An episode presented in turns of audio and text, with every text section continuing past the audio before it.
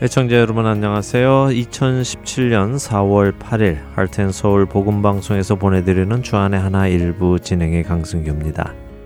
지난 한 주도 우리의 속사람이 변화되어 겉사람의 변화로까지 이어지는 은혜가 여러분 안에 계셨으리라 믿습니다. 냉동 인간이라고 혹시 들어보셨습니까? 예전에 만화나 영화에서 보았던 기억이 있는데요. 오래전 어떤 이유로 아주 차가운 얼음 속에 갇혀 냉동 상태로 보존된 인간이 시간이 흘러 몇십 년 후에 발견되었고 얼음이 녹자 다시 살아나서 활동한다는 이야기입니다. 어떻게 생각해 보면 가능할 것 같기도 하고요. 또 어떻게 생각해 보면 말도 안 되는 것처럼 느껴지기도 합니다. 워낙 과학이 빨리 발달하는 시대에 살다 보니 과학이 발전하면 가능할 것 같기도 합니다. 그런데 이런 상상을 상상에 그치지 않고 실제로 하고 있는 사람들도 있다고 하더군요. 첫 찬양 함께 하신 후에 계속해서 말씀 나누도록 하겠습니다. 루이지애나 한인교회에서 편지 보내주셨습니다. 할렐루야, 주 안에서 문안 드립니다. 이곳은 벌써 목련과 철쭉이 활짝 핀 봄이 왔습니다. 아리조나의 무더위도 시작되었겠지요. 이곳에 애청자들이 복음방송 식구들을 보고 싶어 하고 또 언제 오실까 기다리고들 계십니다.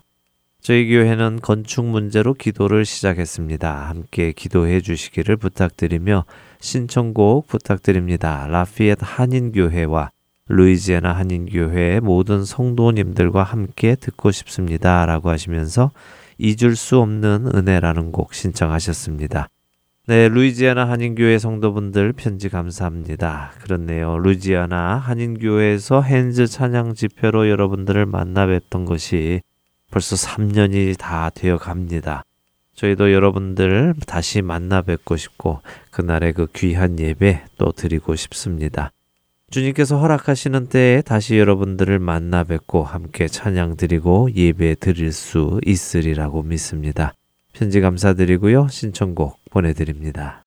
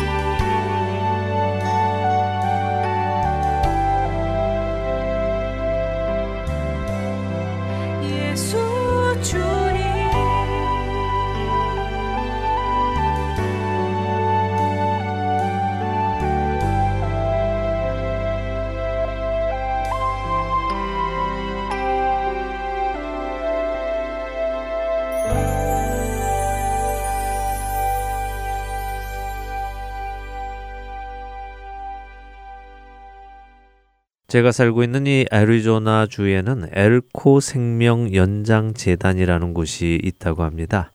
이곳은 1972년에 사후 인체 냉동 보존 사업을 위해서 생겨났다고 하는데요. 사후 인체 냉동 보존 사업. 이것은 무엇인가 하면요. 현재의 의학 기술로 치유가 불가능한 사람들을 냉동 보관한 후에 미래의 치유가 가능한 시대에 그 사람들을 깨어나게 하여 치유하겠다는 사업입니다. 이 과정은 법적으로 사망 신고를 받은 사람의 시신이 냉동 보존될 수 있도록 체액을 부동액으로 대체하고 여러 시술을 거쳐서 영하 196도로 급속 냉동을 시킨 후에 질소 탱크에 보관을 한다고 합니다. 여기에 동의하여 이 재단에 자신의 시신을 맡기기로 결정하는 사람은 재단의 회원으로 가입이 되고 가입된 회원은 회사로부터 전자팔찌를 부여받게 되는데요. 이 전자팔찌에는 회원의 혈압, 심장 박동 등을 측정하여 회사의 모니터 요원들에게 수시로 전달을 해준다고 합니다. 이렇게 모니터 요원들이 수시로 검토를 하다가 회원의 생명에 위험이 오게 되면 회사 직원이 나가서 대기하고 의사가 사망 선고를 내리면 세포 보존을 위한 작업을 실시한다고 합니다. 현재 실제로 사망하여 냉동 보관 중인 시신은 147구나 된다고 하네요. 특이한 것은 냉동 보관 중인 시신 중 절반은 몸 전체를 보관하고요. 절반은 뇌만 보존을 하고 있다고 하는데요. 몸 전체를 보존하는 데 드는 비용은 20만 달러, 뇌만 보존하는 데 드는 비용은 8만 달러라고 합니다. 엘코 재단 측은 꼭 비용 때문만은 아니라도 몸 전체를 보존하는 것보다 뇌만 보존하는 것을 권하고 있다고 하는데요. 그 이유는 몸은 DNA를 통해 복제할 수 있지만 자신의 인격이 담긴 뇌는 복제할 수 없기 때문이라고 합니다. 뇌만 잘 보존했다가 복제하여 젊어진 몸에 뇌를 담아서 사는 것이 좋지 않겠냐며 그 이유를 설명하고 있습니다. 이 사업이 생겨난 후 처음 10년 정도까지는요, 약 10명의 회원밖에는 없었다고 하는데요. 2017년 현재는 회원이 약 1,100명이나 된다고 합니다. 그리고 지난 2016년 한 해에만 가입한 새로운 회원이 70명이 넘는다고 하네요. 엘코 재단은 앞으로도 회원들이 더욱 빠른 추세로 늘어날 것을 예측하고 있습니다.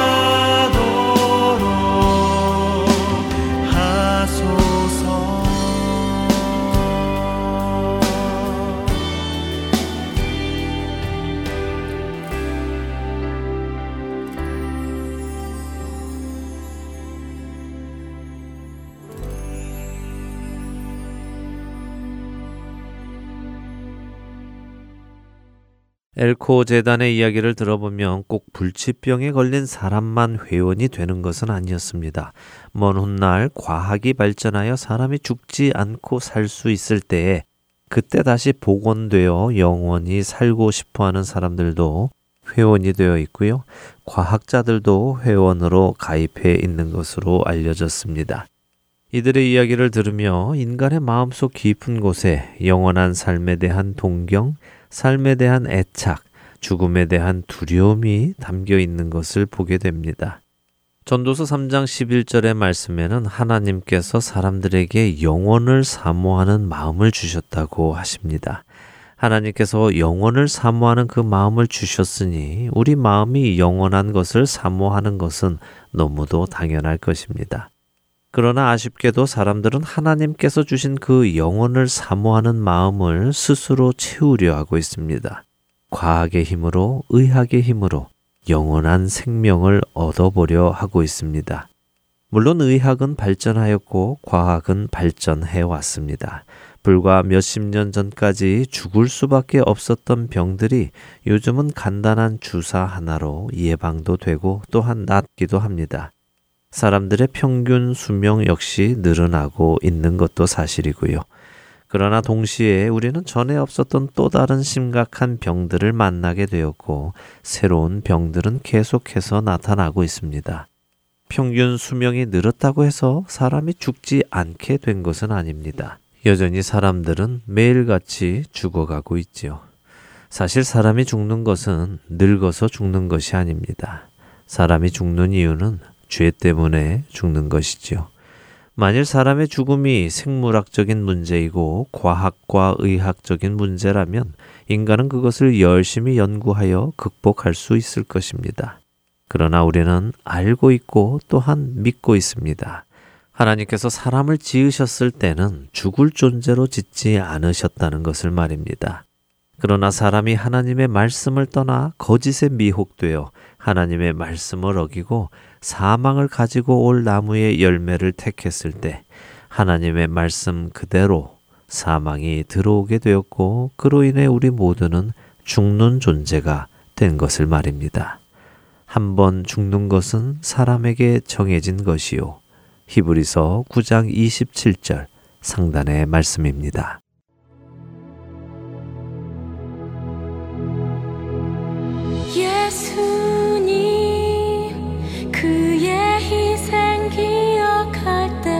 자기 몸 버려 죽으신 주 나 항상 생명 주신 그네를 마음에 새겨 봅니다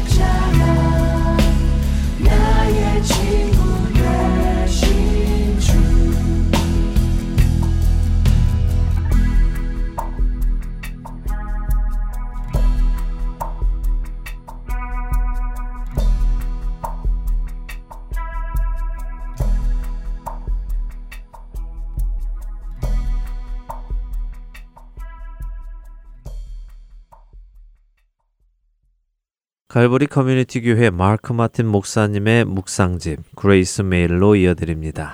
박재필 아나운서가 낭독해 드립니다.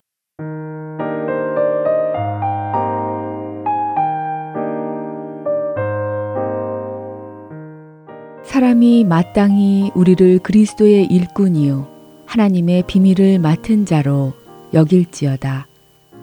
고린도전서 4장 1절 말씀입니다. 바울은 고린도 사람들에게 자신을 능력이 빼어난 사도가 아닌 그리스도의 일꾼이라고 말을 합니다. 사도 바울은 자신이 일꾼으로 여겨지기를 원했지요. 고린도전서 4장 1절에서 그가 사용한 일꾼이라는 단어는 헬라어로 휘페레테스, 노를 젓는 사람이라는 뜻에서 유래된 단어로 하위 뱃사공, 일꾼, 종의 뜻이라고 합니다. 고대 로마 중세 시대에는 대형 갤리선이라는 큰 배가 많이 사용되었다고 합니다. 군용선으로서 지중해 전쟁 때에 사용되기도 하고 일반 운송용으로 물품을 수송하는 데에도 사용되는 아주 큰 배였습니다. 이 배는 주로 노젓는 방식으로 운행되었는데요. 이 배의 가장 낮은 층에서는 두 열로 된 긴 의자에 12명의 노잡이들이 체인에 묶인 채 노를 저었습니다. 노잡이들은 대부분 전쟁 포로이거나 범죄자 또는 노예로 이루어져 있었는데요. 이들이 자유를 얻는다는 것은 상상할 수 없는 일이었습니다. 물 속에 있는 노를 들어 올리려면 여러 명의 남자들이 합친 몸무게가 필요하였는데요. 노잡이들은 노마다 몇몇이 모여 앉아 힘을 합쳐 노를 저어야 했지요. 그들의 맨 앞에는 높은 단 위에 앉아서 지휘하는 선장이 있었는데 노잡이들은 그에게 시선을 고정시키고 선장이 내리는 명령을 따라 일을 해야 했습니다. 이렇게 갤리선 배 아래 노잡이들, 바로 이 노를 젓는 노예들에서 파생되어 나온 단어가 일꾼이었습니다. 사도 바울은 자신을 지칭하는 단어로 바로 이 단어를 선택한 것입니다. 사도 바울처럼 우리 역시 그리스도의 일꾼입니다. 우리는 천국이라는 항구에 안전히 다다를 때까지 은혜의 배를 타고 시간이라는 물을 건너가고 있습니다. 그동안 우리는 예수 그리스도의 일꾼으로서 선장 되신 예수님의 명령에 따라 각자의 사명을 감당하며 살아가는 것이지요.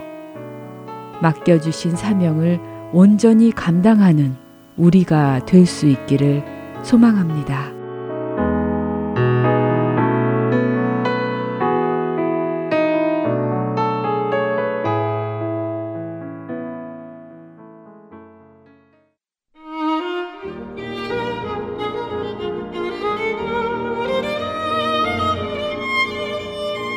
4월 시리즈 설교를 안내해 드리겠습니다.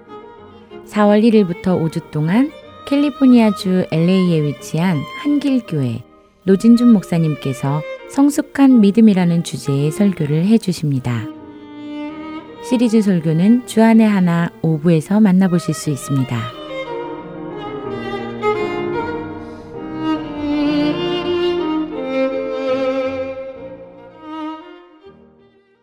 할텐서울 복음방송은 인터넷 www.할텐서울.org를 통해 매주 토요일 6시간의 한국어와 1시간의 영어, 1시간의 일본어로 복음을 전하는 선교회입니다. 이 방송은 스마트폰 앱이나 팟캐스트를 통해 여러분의 스마트폰에서 들으실 수 있으며 매주 댁에서 CD나 MP3 CD로 받아서 들으실 수도 있습니다. 자세한 문의는 방송사 사무실 전화번호 602-866-8999로 해 주시면 안내해 드리겠습니다. 기쁜 소식 사랑으로 땅끝까지 전하는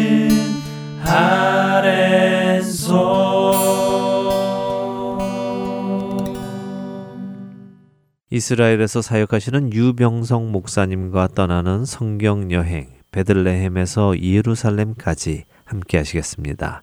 오늘은 에베스 담밈이라는 제목으로 말씀을 전해 주십니다.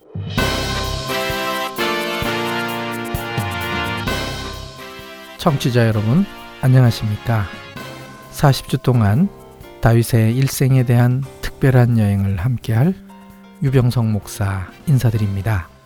지난 첫 번째 시간에는 주인공 다윗의 등장에 대해서 살펴보았습니다. 이를 위해 라마에서 베들렘까지의 여정을 살펴보았죠. 이 여정은 예루살렘 북쪽의 라마에서 예루살렘 남쪽의 베들레헴으로 이동하는 것이었습니다. 동선은 짧지만 이 여정을 감당해야 할 사무엘 선지자의 입장에서는 목숨을 건 아주 위험한 일이었습니다. 그럼 두 번째 여정을 시작해 보도록 하겠습니다. 주인공 다윗의 등장에는 신비로운 탄생이라거나 남다른 성장 같은 서사적 이야기는 없습니다. 곧바로 등장하자마자 왕으로 기름 부음을 받았죠. 그럼 기름 부음 받은 후에 다윗은 어떠했을까요? 사무엘상 16장 13절 이날 이후로 다윗이 여호와의 영에게 크게 감동되니라. 아주 멋집니다. 반면 지난 여정에서 사무엘의 목숨을 위협하던 사울은 이후 어떠한 상태였을까요? 여호와의 영이 사울에게서 떠나고 여호와께서 부리시는 악령이 그를 번뇌하게 한지라 사울은 다윗의 모습과는 정반대의 모습입니다. 성경의 저자는 이 구절을 통해 앞으로 다윗의 일생이 어떻게 진행될지를 예시해 주고 있습니다. 여호와의 영이 충만한 다윗과 여호와의 영이 떠난 후 여호와께서 부리시는 악령에 이끌리는 사울과의 극한 대립의 시작을 알린 것이죠. 이 대립의 현장으로 다윗은 곧바로 이끌려 들어가게 됩니다. 악령이 사울을 번뇌케 할 때 이를 진정시키기 위해 수금을 잘 타는 사람을 찾게 됩니다. 이에 추천된 사람이 다윗이었습니다. 그렇다면 다윗은 훌륭한 음악가 혹은 연주가로 소개되어야 하지 않을까요? 그런데 성경 묘사는 좀 다릅니다. 본문에는 용기와 무용과 구변이 있는 준수한 자라고 되어 있습니다. 전형적인 음악가와는 다른 모습이죠. 용기에 해당하는 히브리어는 기보르 하일인데 직역하면 영웅병사입니다. 군인들 중 영웅이라는 것이죠. 무용에 해당하는 히브리어는 이슈밀함마인데 직역하면 전쟁의 사람이란 뜻입니다. 사울의 악령을 다스리기 위해 연주가를 추천한 것이 아니라 용맹무쌍한 전투형 특수 영웅을 추천한 것입니다. 하지만 추천될 당시의 다윗은 아직 어린 소년이었죠. 전쟁에 나아갈 나이에도 한참 못 미치는 소년이죠. 어린 나이임에도 다윗을 이렇게 표현한 것은 앞으로 그의 인생이 전쟁과는 뗄래야 뗄 수 없는 인생이 될 것임을 암시하는 것입니다. 사울은 이러한 다윗을 자신의 무기 드는 자로 삼습니다. 그래서 다윗은 언제든지 사울의 뒤를 따라 전쟁터에 나아갈 수 있는 상황이 되었죠. 만약 이렇게 해서 전쟁에 나아가면 사울의 갑옷, 방패 혹은 무기를 들어주는 정도로 전쟁에 참여할 수밖에 없습니다. 사울의 전쟁을 보조하는 것이 전부이죠. 하지만 사무엘상 17장이 시작되면서 급반전이 이루어집니다.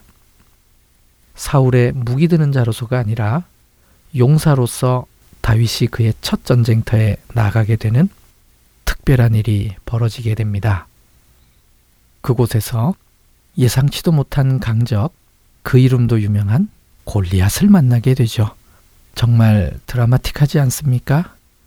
이 전투 장면을 위해 성경의 저자는 배경 설명에 굉장한 공을 들였죠. 최대한 지명의 객관적인 위치를 알 수 있도록 하기 위함이랍니다.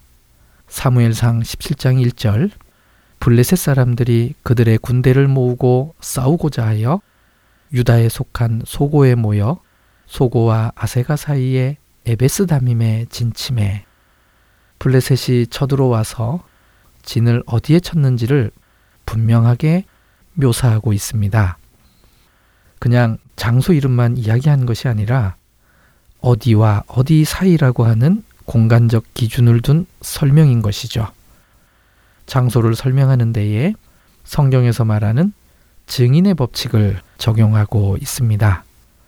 신명기 19장 15절 한 증인으로만 정할 것이 아니요 두 증인의 입으로나 또는 세 증인의 입으로 그 사건을 확정할 것이며 성경 저자는 이때 블레셋이 진친 곳은 어디이며 이스라엘 사람들은 또한 어디에 진쳤는지를 자세히 설명해 주고 있습니다. 17장 2절 사울과 이스라엘 사람들이 모여서 엘라 골짜기에 진치고 엘라 골짜기는 지중해 해변 지역에서 예루살렘으로 이르는 중간 지대인 쉐필라 지역의 다섯 골짜기 중 하나로 아주 중요한 지역입니다. 블레셋이 진을 친 소고와 아세가는 모두 엘라 골짜기 한쪽 능선에 있는 성읍들입니다. 양쪽 군대 진영에 대해 설명하는 두 구절을 자세히 살펴보면 좀 더 분명한 지리적 배경을 이해할 수 있습니다. 엘라 골짜기에 있는 소고와 아세가 사이 에베스다밈에 블레셋이 진을 치고 역시 엘라 골짜기에 이스라엘이 진을 친 상황입니다. 또한 성경 저자는 당시 형편과 분위기를 마치 직접 보고 있는 듯이 생생하게 묘사해 주고 있습니다. 17장 3절 블레셋 사람들은 이쪽 산에 섰고 이스라엘은 저쪽 산에 섰고 그 사이에는 골짜기가 있었더라. 셰펠라 다섯 골짜기 중 세 번째 골짜기인 엘라는 동에서 서로 흐르는 골짜기 양쪽 옆으로 산들이 길게 능선을 이루며 연결되어 있습니다. 성경 저자는 이곳 지형을 아주 잘 아는 것으로 보입니다. 블레셋은 이쪽 산에, 이스라엘은 저쪽 산에 섰다는 표현과 그 사이에는 골짜기가 흐르고 있다는 것까지 실제 지리적인 현장과 딱 맞아 떨어지는 묘사입니다. 동서방향의 엘라 골짜기를 경계로 남쪽과 북쪽으로 능선이 서로 마주보고 서 있는 형상이죠. 소고와 아세가는 엘라 골짜기의 남쪽 능선에 모두 연결되어 있습니다. 그러므로 성경의 묘사에 따르면 소고와 아세가 사이의 에베스다밈에 블레셋이 진을 쳤다고 하는데 이 진영은 엘라 골짜기의 남쪽 능선에 있게 되는 것이죠. 한편 반대편인 북쪽 능선에는 최근 고고학 발굴이 진행된 히르벳 카야파가 있습니다. 이곳은 철기 2A 시대에 해당하는 고대 이스라엘의 요새이며 거주지로 판명되었습니다. 엘라 골짜기 북쪽 능선에 있는 이 요새에서 어쩌면 사울과 이스라엘이 진을 쳤을 수 있답니다. 우리는 또한 지리적 개연성에 주목할 필요가 있습니다. 이세는 나이가 많아서 전쟁에 나갈 수 없었고 그의 아들들 중 엘리압, 아비나답, 삼마 이렇게 세 명만 전쟁에 나아갑니다. 다윗에게는 총 7명의 형들이 있는 사실로 미루어 보아 다윗의 나이를 어느 정도 짐작할 수 있습니다. 전쟁에 나가지 못한 다윗의 형들이 여전히 4명이나 더 있습니다. 이들도 아직 나이가 어려서 전쟁에 못 나갔다면 다윗은 이들보다 더 어려야 하기 때문이죠. 전쟁에 참여하기에는 한참 어린 소년 다윗을 이세가 전쟁터로 심부름을 보냅니다. 이게 어떻게 가능할까요? 이세가 머물고 있는 베들레헴에서 엘라 골짜기에 이르기까지 딱히 위험 요소가 없다는 것을 가정한다면 가능합니다. 비록 어린 막내 아들이지만 위험 요소가 전혀 없기 때문에 심부름을 보낸 것이죠. 실제로 베들레헴에서 능선을 따라 쭉 내려오기만 하면 엘라 골짜기에 이르게 되고 특히 골짜기의 북쪽 능선은 더 쉽게 접근할 수 있습니다. 또 하나의 지리적 개연성이 있습니다. 다윗은 골리앗과의 싸움에 갑옷, 창, 칼 없이 임했습니다. 단지 막대기와 물매와 매끄러운 돌 다섯을 들고 나아갔습니다. 이때 매끄러운 돌 다섯을 시내에서 골랐다고 합니다. 엘라 골짜기 안에는 나칼하엘라라는 간헐천이 흐릅니다. 이곳에는 우기 동안 흐르는 물에 침식되어 매끄럽게 된 돌을 쉽게 구할 수 있습니다. 또한 이 시내의 물줄기는 북쪽 능선에 훨씬 더 가까이 있습니다. 그러니 다윗이 이스라엘 진영에서 나오자마자 이곳에서 매끄러운 돌을 골라 들고 골리앗에게로 나아갈 수 있는 상황이죠. 전쟁터의 지리적 배경 설명에 대해 성령 저자가 얼마나 공을 들였는지를 다 살펴보았습니다. 이 전쟁터는 다윗이 직접 경험해 본 첫 번째 전쟁입니다. 이곳에서 전대미문의 강적 골리앗을 만나게 된 것이죠. 너무나도 유명한 다윗과 골리앗의 싸움입니다. 그렇다면 골리앗은 어디에서 왔을까요? 17장 4절에 분명하게 나와 있습니다. 블레셋 사람들의 진영에서 싸움을 도두는 자가 왔는데 그의 이름은 골리앗이요 가드 사람이라. 골리앗은 가드 출신으로 블레셋 사람들의 진영에서 나왔습니다.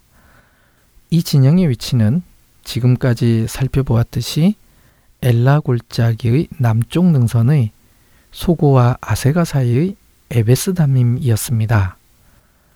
에베스다밈이라는 지역은 성경 전체에서 이곳에 단 한 번 사용되었습니다. 하지만 소고와 아세가 사이라는 정확한 정보 덕분에 어디인지 충분히 짐작할 수 있습니다. 텔 소고와 텔 아세가는 너무나 유명한 곳이어서 구글 지도를 통해서도 검색 가능합니다. 하지만 에베스다밈은 정확하게 어디인지 알 수는 없습니다. 단지 추정할 뿐입니다. 히브리어로 에페스다밈이라고 발음되는데 직역을 하면 피의 경계 혹은 피의 끝이라는 뜻입니다. 이 이름을 통해 이 지역이 갖고 있는 역사지리적 중요성을 짐작해 볼 수 있습니다. 왜 피의 경계일까요? 이곳이 블레셋의 세력과 이스라엘의 세력이 부딪히는 힘의 충돌 지역이기 때문입니다. 블레셋 평야에 살고 있는 블레셋 족속의 특성상 이들은 평야 싸움에 능합니다. 철기로 만든 강력한 무기뿐만 아니라 전차도 소유하고 있었습니다. 반면 이스라엘은 유다 산지에 살고 있기에 산지 싸움에 능합니다. 그래서 블레셋과 이스라엘 백성들의 싸움은 주로 평야와 산지가 맞닿는 쉐펠라에서 벌어졌던 것입니다. 쉐펠라에서 엘라 골짜기는 가장 한가운데 위치해 있습니다. 블레셋이 힘을 모아 가드를 정점으로 해서 이스라엘과 전투를 벌이게 된다면 자연스럽게 그 싸움은 엘라 골짜기에서 벌어지게 되는 것이지요. 이 싸움이 벌어질 때마다 늘 격전지가 되었던 곳이 에베스다밈, 즉 피해 경계였던 것입니다. 다윗은 그의 첫 전투에서 블레셋 최고의 장수 가드 사람 골리앗을 만나게 됩니다. 다윗은 원래 이 전쟁터에 싸우러 온 것이 아니었지요. 형들에게 먹을 것을 전달하고 안부를 묻고 천부장에게 아버지가 보낸 치즈 덩어리를 전달하러 왔습니다. 그런데 상황에 급반전이 일어납니다. 다윗은 사무엘 선지자에게 기름 부음 받고 하나님의 영이 충만한 상태에서 악령에 시달리는 사울을 위라는 연주가로 추천받았었습니다. 이때 추천하는 내용이 기록된 사무엘상 16장 18절에 용기와 무용이 있는 자라고 했습니다. 하지만 용사는 고사하고 겨우 사울의 무기 드는 소년밖에 되지 않았습니다. 그러던 그였는데 아직 여전히 전쟁에 나아갈 수 없는 어린 소년인데 이렇게 어마어마한 강적인 골리앗을 쓰러뜨린 것입니다. 그러니 이 장면은 정말 급반전이 아닐 수 없습니다.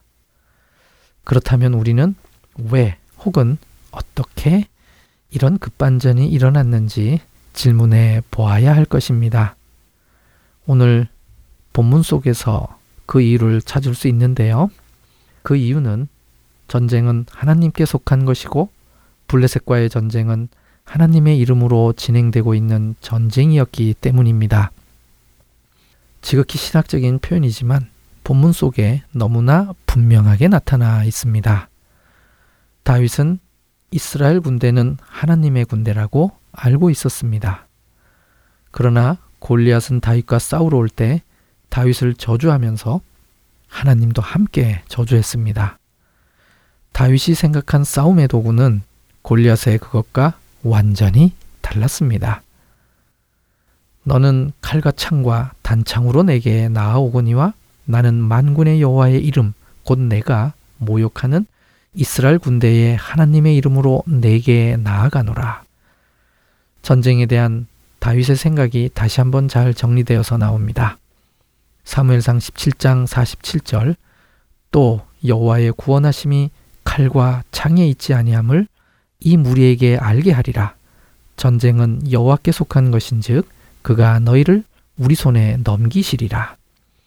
다윗은 이러한 고백과 함께 너무나 멋지게 골리앗을 무너뜨립니다. 골리앗이 죽은 후 이스라엘은 파죽지세로 블레셋 사람들의 영토로 진격해 들어갑니다. 17장 52절 이스라엘과 유다 사람들이 일어나서 소리 지르며 블레셋 사람들을 쫓아 가이와 에그론 성문까지 이르렀고 블레셋 사람들의 부상자들은 사람 가는 길에서부터 가드와 에그론까지 엎드러졌더라. 이와 같은 광범위한 지리적 묘사는 이스라엘이 블레셋에 대해 큰 승리를 이루었음을 보여주고 있는 것입니다. 정말 멋진 승리이고 너무나 유명한 승리여서 주일학교 유치부 어린이들도 다 아는 사건이지요. 그런데 오늘 본문은 본문 비평학적으로 볼 때 풀어야 할 문제가 있습니다. 사무엘상 16장 14절에서 23절까지의 구절에 보면 어린 다윗은 사울을 위해 수금을 타는 사람으로 추천되었고 실제로 사울은 다윗을 자신의 무기 드는 자로 세웠습니다. 심지어는 이세에게 다윗으로 하여금 언제든지 사울을 위하여 연주할 수 있게끔 해달라는 요청을 하기도 합니다. 이렇듯 16장에는 사울이 다윗을 자신의 곁에 두고자 했음이 분명히 기록되어 있습니다. 하지만 17장에서는 사울은 전혀 다윗을 알아보지 못합니다. 다윗을 불러서 자신의 갑옷과 칼을 줄 때도 못 알아봅니다. 다윗이 골리앗을 죽인 후 아브넬이 그를 자기 앞으로 데리고 왔을 때조차도 못 알아봅니다. 자료 비평적 관점의 성경학자들은 16장 뒷부분과 17장은 별개의 두 자료로 하나로 합친 것이라고 설명하고 있습니다. 하지만 저는 이 견해에 덧붙여 나름 합리적 해석을 해봅니다. 사무엘 상하는 인물의 역사를 기록하긴 하지만 인물의 역사를 마치 자서전과 같이 연대기 순서대로 혹은 사건의 순서대로 다 기록한 것이 아니라는 것입니다. 사울이 다윗을 못 알아보는 부분에 대해 살펴보자면 다윗은 사울 앞에서 수금을 연주하는 일을 하되 베들레헴에서 양치는 일을 하며 왕래하면서 했을 것입니다. 즉 사울 곁 기부하에서 함께 지낸 것이 아니었지요. 더군다나 사울은 악령에 시달리는 상태였기에 다윗에 대해 인식이 오락가락했을 수 있습니다. 사무엘상 17장 16절에 그 블레셋 사람이 40일을 조속으로 나와서라는 표현이 있습니다. 이미 전투가 시작된 지 적어도 40일이 지났던 것이죠. 정상적이지 않은 사울이 다윗을 잊을 정도의 시간이 흐른 것입니다. 또 다윗은 지금 어린 나이입니다. 한참 성장기에 있는 소년이지요.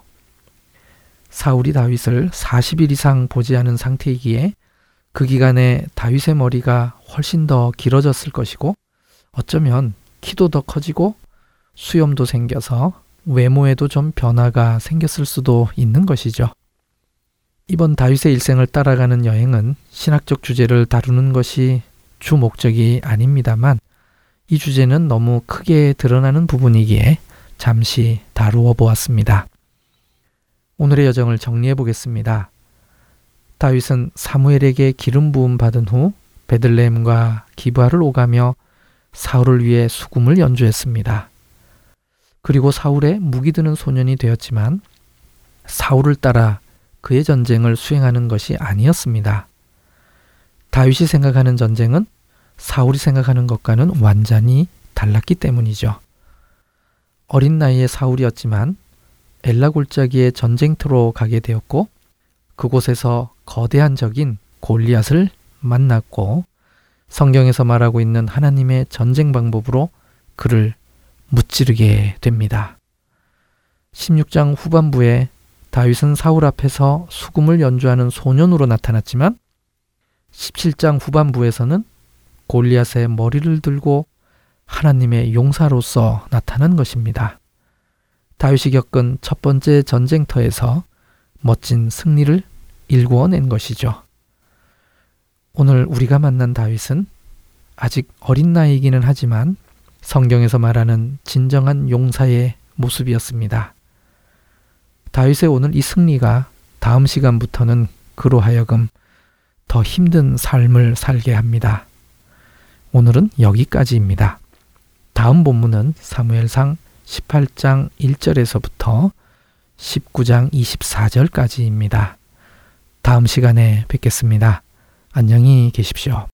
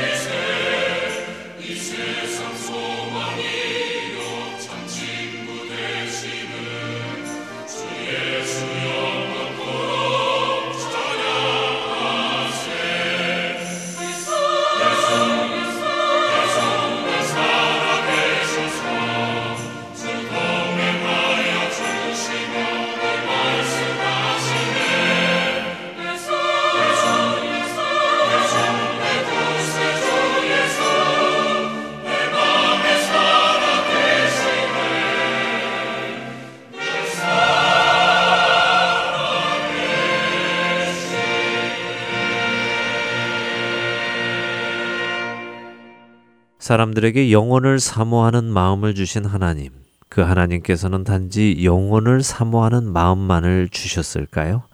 얻지도 못하는 사모하는 마음만을 안타깝게 붙들고 살라고 하셨을까요? 영혼을 사모하니 스스로 의학과 과학을 발전시켜 영원히 살아보라고 하셨겠습니까? 하나님께서는 그렇게 짓궂은 분이 아니십니다. 그분은 우리에게 영원을 사모하는 마음만을 주신 것이 아니라 영원한 생명도 준비해 놓으셨습니다. 그리고 그 영원한 생명을 얻을 수 있도록 해 주셨습니다. 바로 그 아들 예수 그리스도의 십자가에 대속하심과 부활하심으로 말입니다. 내 양은 내 음성을 들으며 나는 그들을 알며 그들은 나를 따르느니라. 내가 그들에게 영생을 주노니 영원히 멸망하지 아니할 것이요 또 그들을 내 손에서 빼앗을 자가 없느니라. 요한복음 10장 27절과 28절의 말씀입니다. 예수님께서는 예수님께 속한 사람들에게 영원한 생명을 주실 것이라고 약속하셨습니다. 사람들은 이 약속을 믿지 못해 스스로 영원한 생명을 얻기 위해 돈을 투자하고 의학과 과학에 투자합니다.